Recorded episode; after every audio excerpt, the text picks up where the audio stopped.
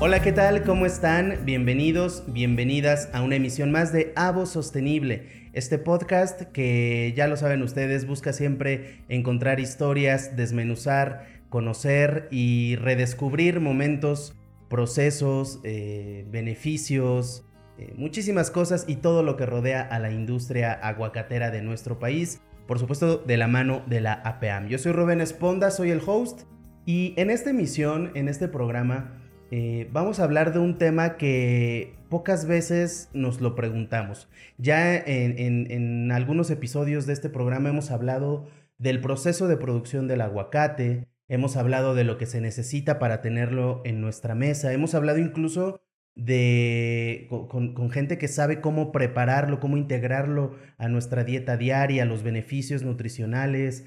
Hemos hablado de muchísimas cosas eh, que está haciendo la en, en, beneficio de la industria, en beneficio del consumidor final, por supuesto. Pero la verdad es que nos estaba faltando este tema, el tema de el impacto social, el bienestar social. La industria aguacatera en nuestro país es una de las más grandes y a nivel internacional también lo es, lo hemos descubierto ya en varios episodios. Pero esto lleva a un tema mucho más profundo, más allá de la producción del fruto, es la generación de empleo, el impacto social, el impacto económico, el impacto ambiental, eh, políticas públicas incluso también eh, se derivan de esto. Entonces, hoy vamos a hablar de eso, del bienestar social en la región productora de aguacate. Y para eso trajimos a un experto que nos va a desmenuzar muy bien este tema. Se trata del doctor Carlos Ortiz Paniagua. Él es doctor en Ciencias del Desarrollo Regional, es experto en temas relacionados con el cambio climático y se dedica a la docencia y también a la investigación en el Instituto de Investigaciones Económicas y Empresariales de la Universidad Michoacana de San Nicolás de Hidalgo. Su investigación también se enfoca en la economía regional, la agricultura y el ordenamiento territorial. Como ven, con estas credenciales trajimos a un experto que nos va a hablar del bienestar social en la región productora del aguacate en nuestro país. Así es que, doctor Carlos Ortiz Paneagua, muchísimas gracias por haber aceptado la invitación. Eh, ¿Cómo estás? Eh, bienvenido a Avo Sostenible. Hola Rubén, muy bien, muchas gracias. Eh, muy contento de estar contigo y con eh, todos los seguidores de este podcast Avo Sostenible. Pues aquí encantado y ojalá que podamos sacarle mucho provecho a esta charla. Así será, así será, estoy seguro, porque eh, lo de, platicábamos antes de, de comenzar la grabación, ¿no? Es un tema muy interesante que tiene un impacto mucho más profundo, como lo decía yo en la introducción, va más allá del producto final que es la fruta y, la consumimos y nos gusta y es deliciosa, pero eh, el, bienestar social es importante en todas las industrias y en todos, los, en todos los términos. Me gustaría empezar preguntándote, ¿qué es el bienestar social? Partamos de ahí. Para ti, en tus palabras, ¿qué es el bienestar social? Sí, fíjate que es un tema bastante estudiado, bastante profundo y bastante también debatido el bienestar social, pues como sus palabras lo indican, estar bien, ¿no? Pero socialmente, ¿qué significa? Pues eh, la condición tiene que ver con los seres humanos como individuos tenemos capacidades y también tenemos aspiraciones para llevar a cabo esas capacidades, ¿no? Entonces, el bienestar trata de qué tantas oportunidades tienes para desarrollar tus capacidades y te puedas autorrealizar en una sociedad determinada. Por decirlo de alguna manera, no es lo mismo que tú naces y te desenvuelves en Ciudad de México, en Puerto Vallarta o en Nuevo León, que en la Sierra de Guerrero o en la Sierra de Chihuahua. Las oportunidades son diferentes. Si naces con ciertos talentos, no los podrás desarrollar igual si estás en California, si estás en Tokio o si estás en algún eh, pueblo marginado de México o de África. Más o menos esto tiene que ver con el bienestar, porque a medida que eh, la sociedad o el territorio ofrece más oportunidades, las personas se pueden desarrollar y tener más bienestar. Y para ello ha habido muchos esfuerzos por querer entender y medir el bienestar, porque como te estás imaginando, pues es un asunto también subjetivo. Entonces, pues yo me siento muy bien, ¿sí? Y esa parte subjetiva es muy importante, sin embargo es difícil de medir y comparar para todos. Pero si hay una parte más objetiva que se puede comparar y que ya desde hace por lo menos unos 30 años viene realizando la Organización de Naciones Unidas, que es el Índice de Desarrollo Humano. Y en este sintetiza en tres dimensiones, que es la dimensión del ingreso, la dimensión de la salud y la dimensión de la educación, lo que pudiera interpretarse como una aproximación a conocer el bienestar. Eh, la ventaja que tiene es que nos permite comparar con diferentes territorios del planeta. La desventaja que tiene es que pues no toma en cuenta todas las dimensiones que nos gustaría saber del bienestar, pero ya es una aproximación. En síntesis, el bienestar es estar bien, sí, pero tener oportunidades para poder desenvolverte, para poder realizarte y desarrollar tus capacidades. Si quieres ser artista, si quieres ser pintor, que tengas la capacidad de decidir si quieres y puedas hacerlo. No cuando se ve cooptado esto, ahí ya el bienestar pues se ve también disminuido. ¿Cómo ves? Entonces, eh, digo, ahorita mientras hablabas me, me quedé pensando en tantos y tantos migrantes de muchos países. Es algo que sucede alrededor de todo el mundo. Muchos se van a otros países porque no tienen el bienestar que ellos están esperando. Como dices tú, sus sueños, sus capacidades, sus talentos también no, no se pueden desarrollar porque no tienen a la sociedad que requiere, no tienen las políticas públicas que requieren, no tienen las herramientas institucionales, eh, no está el trabajo que, que, que, les dé lo suficiente en términos económicos.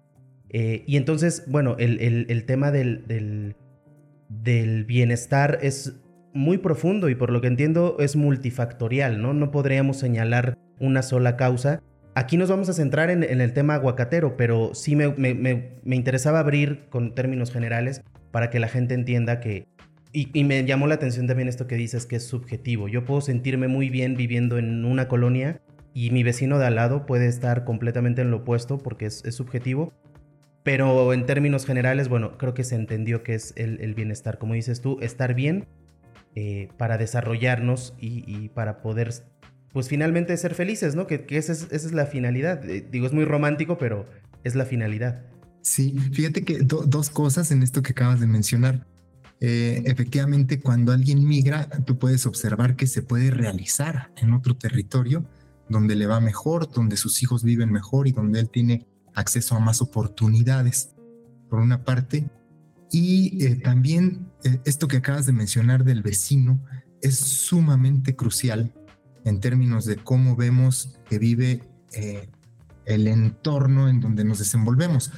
Cuando el entorno más o menos es homogéneo, también las condiciones de bienestar y de conformidad subjetiva, de bienestar subjetivo, también son homogéneas. Pero cuando hay desigualdad y cuando hay inequidad, entonces la percepción del bienestar empieza también a cambiar y empieza a haber muchas diferencias que van a llevar luego a conflictos. Cuando las desigualdades son muy profundas, empiezan los problemas sociales más serios. Claro, y de ahí se genera la violencia y la inseguridad y muchas otras cosas. Eh, ahora, eh, las, las industrias, como lo es la industria aguacatera, también son generadoras de beneficios y de impactos, en ocasiones malos, lo ideal es que sean siempre impactos buenos.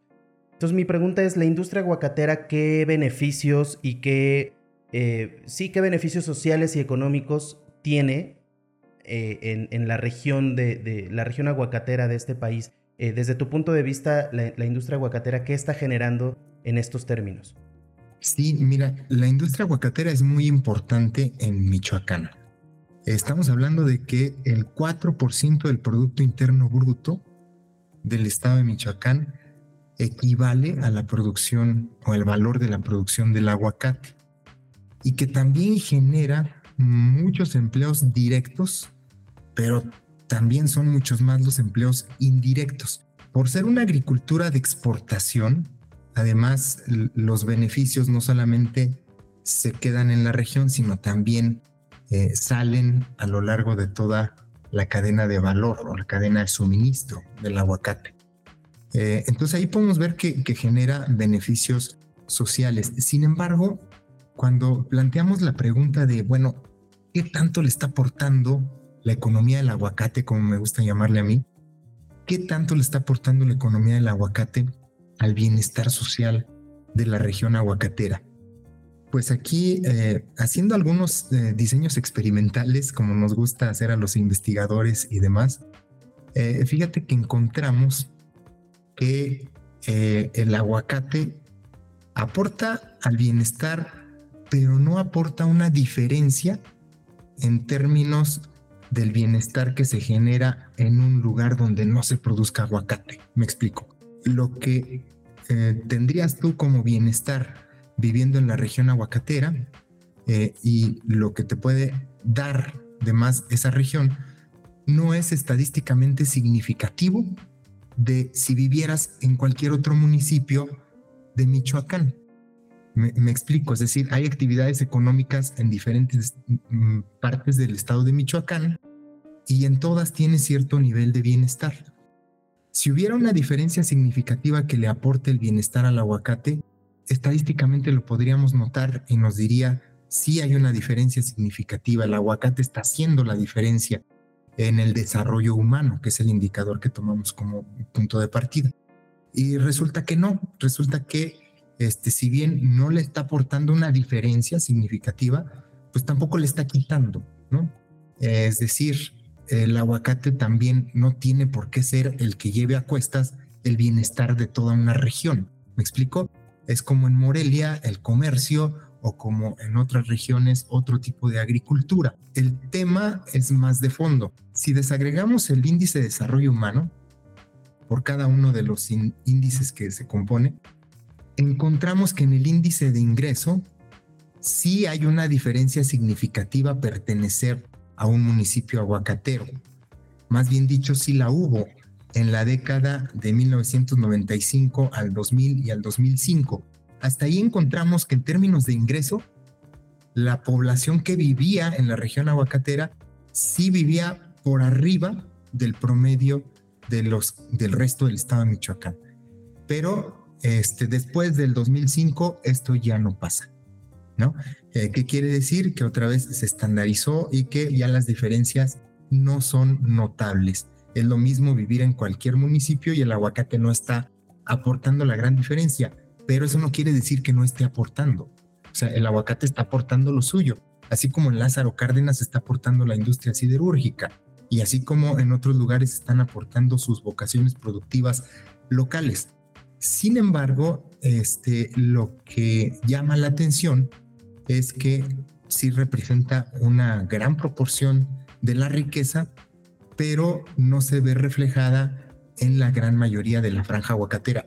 Pero déjame decirte esto, en el caso de Lázaro Cárdenas, eh, que es un municipio que produce mucho hierro, por ejemplo, eh, la industria minera aporta mucho también a la riqueza y para ponerlo en términos llanos, el municipio de Lázaro Cárdenas aporta cerca del 8-9% del Producto Interno Bruto y casi todo es de la industria. Este, y tampoco se ve que haya una diferencia significativa con respecto al resto de los municipios de Michoacán. ¿Me explico? El problema no es el producto en sí. El tema tiene que ver con una economía de mercado que funciona de cierta manera y eso es otro tema. ¿no? sé si más o menos me explico. Sí, sí, sí, sí, creo que quedó claro. Entonces, eh, este desafío o, esto que nos platica se convierte en un desafío. ¿Cómo, cómo abordarlo? ¿Cómo, como dices tú, al final, digo, no, no, no podemos cargarle todo a, como me, me encantó el término que usaste de economía aguacatera, ¿no? La economía del aguacate. No podemos cargarle todo el beneficio de un estado a una sola industria pero eh, ¿cómo podríamos hacer para que la gente que vive en esta región aguacatera de México pueda vivir mejor, más allá de si vive mejor que los demás, simplemente que ellos vivan mejor? Sí, ahí está el verdadero desafío y lo más interesante es que sí se puede, ¿no? Es decir, eh, los beneficios que genera la industria aguacatera, la economía del aguacate, se pueden traducir en mejora del bienestar, es decir, mejora de las oportunidades de la población que vive ahí, si hay una redistribución local del ingreso. ¿Qué quiere decir que haya una redistribución del ingreso que sea este, también de manera progresiva, eh, que genere más oportunidades? Invertir en aspectos estratégicos. Por ejemplo, si se invierte en eh, innovación, en educación, en nuevas eh, formas de producción, nuevos productos, nuevas actividades eh, que también generen efectos económicos.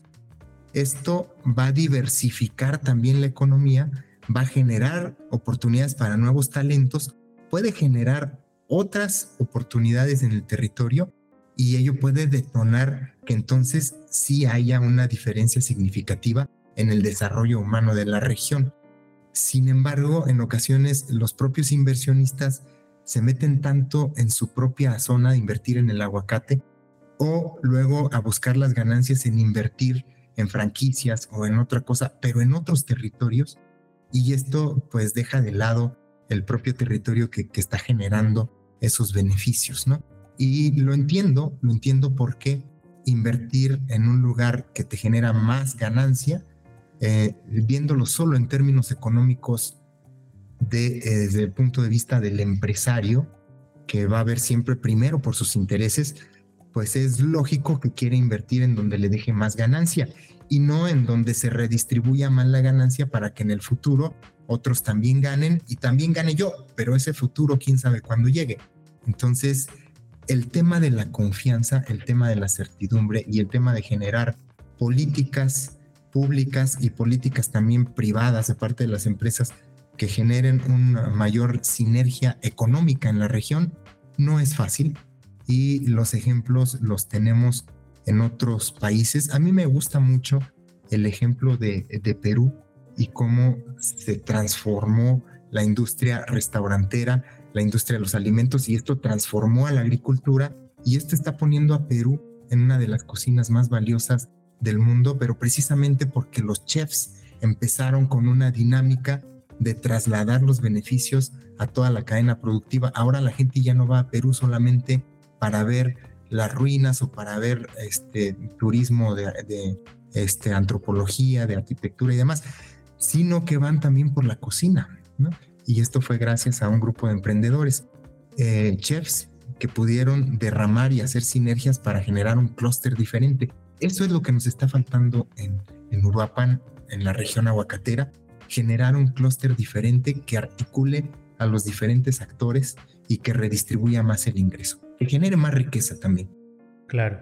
Eh, me gustaría pasar ahora al tema de la equidad en, en, esta zona aguacatera, en la franja, la famosa franja aguacatera.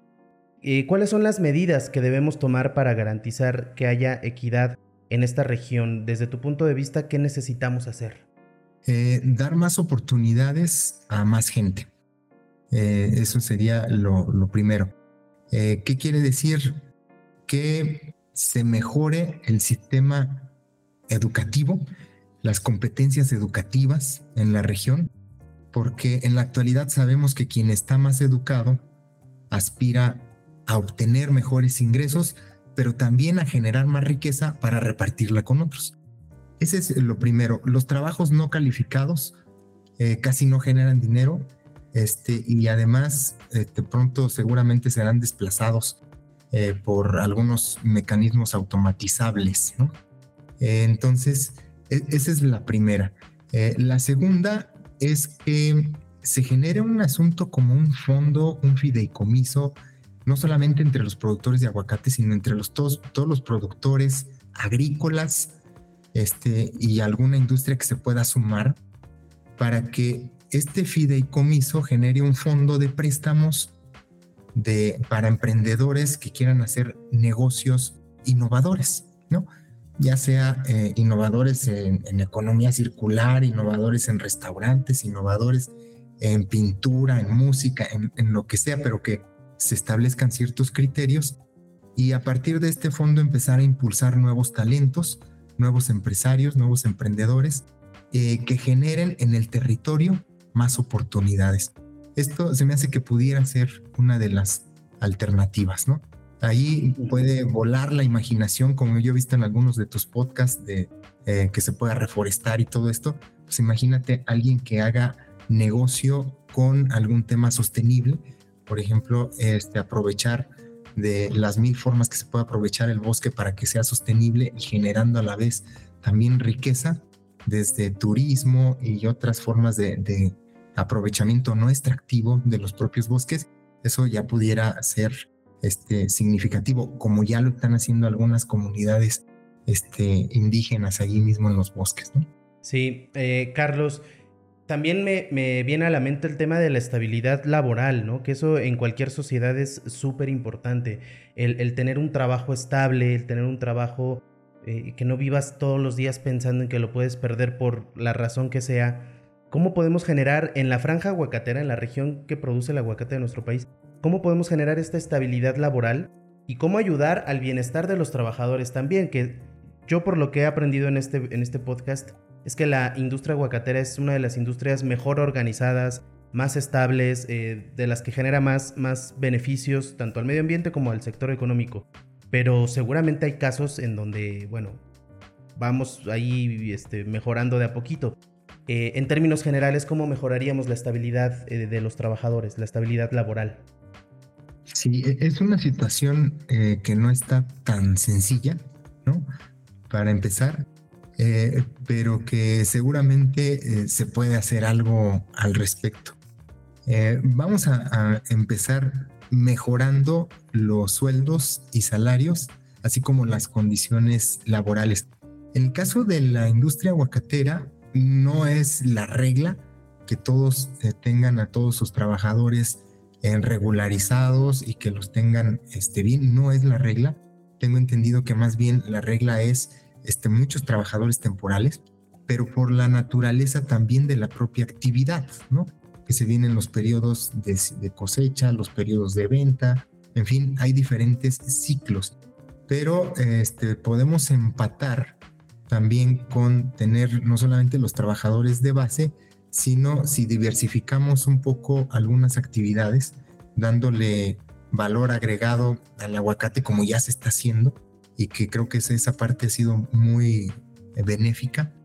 Además, buscar otras oportunidades de negocio para que mientras no hay eh, posibilidades de trabajar en una actividad relacionada con la huerta, relacionada con la distribución o lo que sea, pues vamos a darles oportunidad de que estén trabajando en otra parte. Por la naturaleza, tal cual como está el negocio, no es tan sencillo. Creo que todo el sector agropecuario en nuestro país adolece de esta situación de la estabilidad eh, laboral y más aún las propias industrias de, la exportación, pero este, se puede iniciar poniendo el ejemplo, como ya lo ha hecho APEAM, en varios temas.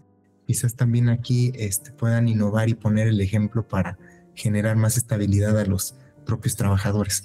Claro, sí, y como dices, cada industria tiene naturalezas distintas y habría que atacar el problema de manera particular, ¿no? Tal vez hablar en términos generales es muy eh, irresponsable, pero sí, sí me parece interesante que lo hablemos porque como dices, eh, por la propia naturaleza de nuestra industria, ya la cosa se pone un poquito más complicada. Eh, ahora, ¿qué tipo de programas se han implementado en esta región de, que, que, produce el aguacate para mejorar la calidad de sus habitantes? Si nos pudieras dar un ejemplo de se hizo esto y ayudó de esta manera.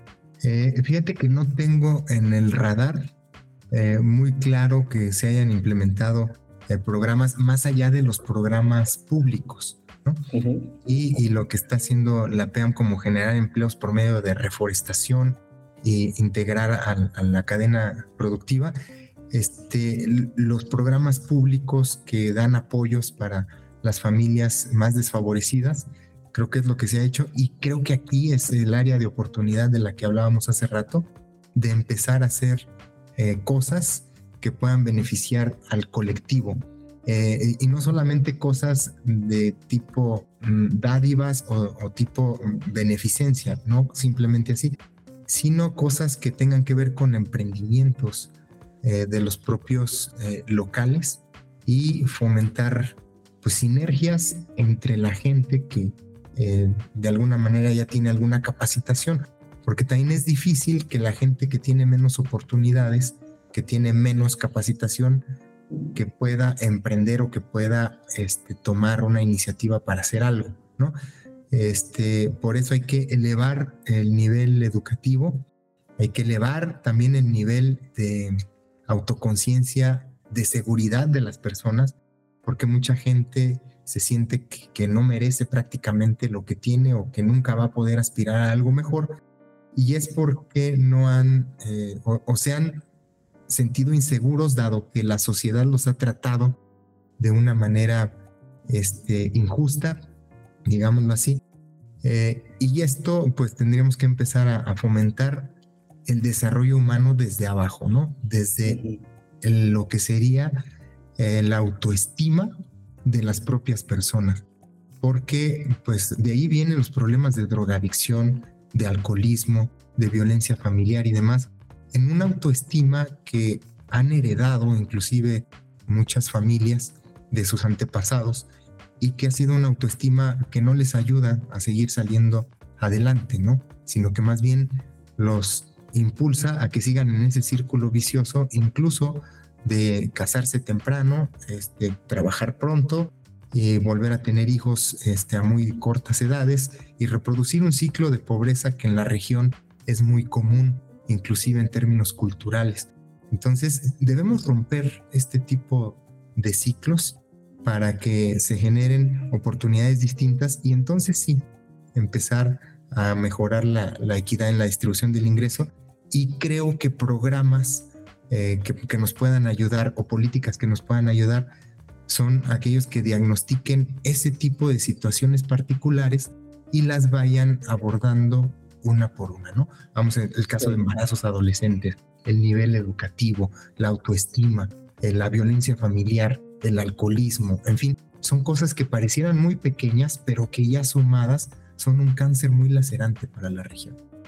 Totalmente. Y esto que decías de no se trata de ser beneficencia, digo, el término, el, aspecto económico es importante, también los programas sociales en términos económicos son importantes en cualquier sociedad, pero lo que hablábamos al inicio, ¿no? El bienestar es tener las herramientas y tener todo lo necesario para desarrollarte y no todo tiene que ver con el dinero, ¿no? Justamente eh, estos programas sociales que tengan que ver con el, con el autoestima, con las adicciones, con, con, la violencia familiar, van a hacer que, cualquier eh, sociedad mejore.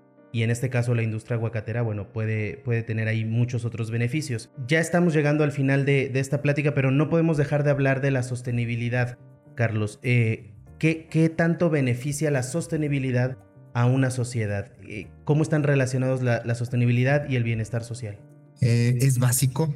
Tenemos que pensar en que lo que vamos a hacer sea sostenible, sea perdurable, y para ello tenemos que subirnos a las olas que ya están encaminándose hacia allá. El ejemplo de la B Corp o la B Certification es muy interesante para irlo retomando con el caso de los productores de aguacate. La economía circular, el dejar de, producir residuos para a partir de los propios residuos reutilizarlos o hacer nuevos negocios, también es algo que en países como Alemania ha llegado a tener mucho éxito, en donde 95% de los residuos ya se reutilizan y ya solamente se genera 5% de, basura, literalmente. En México estamos al revés. En México utilizamos el 5% y generamos 95% de basura. Esto está haciendo mucho daño y necesitamos empezar a atacarlo de ya. Y la sostenibilidad va de la mano siempre. Los problemas ambientales que tiene nuestra sociedad son problemas sociales. En cuanto resolvamos los problemas sociales, empezaremos a componer y a mejorar los aspectos ambientales. Entonces, eh, muchas veces pensamos que es al revés, que tenemos que empezar por los problemas ambientales y pues es algo que tenemos que atacar de manera conjunta. Lo social y lo ambiental van de la mano. Y por supuesto no debemos olvidar lo técnico, lo productivo, lo innovador, para que en este triángulo de lo productivo, lo social y lo económico podamos alcanzar la sostenibilidad y heredarle a nuestros hijos mejores condiciones, cosa que a este momento no está pasando. A este momento, como ya se está viendo, están reduciendo las oportunidades para las siguientes generaciones, necesitamos otra vez entrar en un círculo que las mejore, que las amplíe. Sí, totalmente de acuerdo. Lo dijimos al inicio, ¿no? El, tema del bienestar social es multifactorial y ahorita eh, tú, Carlos, lo acabas de decir. Eh, economía, tecnología, programas sociales, cuidado del medio ambiente, aquí entra la sostenibilidad. Todo eso va haciendo que una sociedad mejore y que una sociedad crezca. Eh, por último, ¿tú crees que los productores de aguacate tienen responsabilidad en el bienestar social de la región? Totalmente, totalmente tienen su parte, es decir, no se van a cargar a cuestas toda, toda la responsabilidad, sí, claro. pero sí tienen eh, su parte y ellos desde su trinchera, que es además una trinchera poderosa, este, tienen más posibilidades de poder modificar el entorno social, el entorno territorial y mejorar las condiciones. Además tienen una gran ventaja que es están organizados y a partir de estar organizados seguramente las cosas se dan de mejor manera, son más eficientes y tienen más resultados. Claro. Pues bueno, Carlos, eh, eh, el doctor Carlos Ortiz Paniagua, muchísimas gracias por habernos acompañado en esta emisión de Avo Sostenible. Como les dije al inicio, él es doctor en Ciencias del Desarrollo Regional.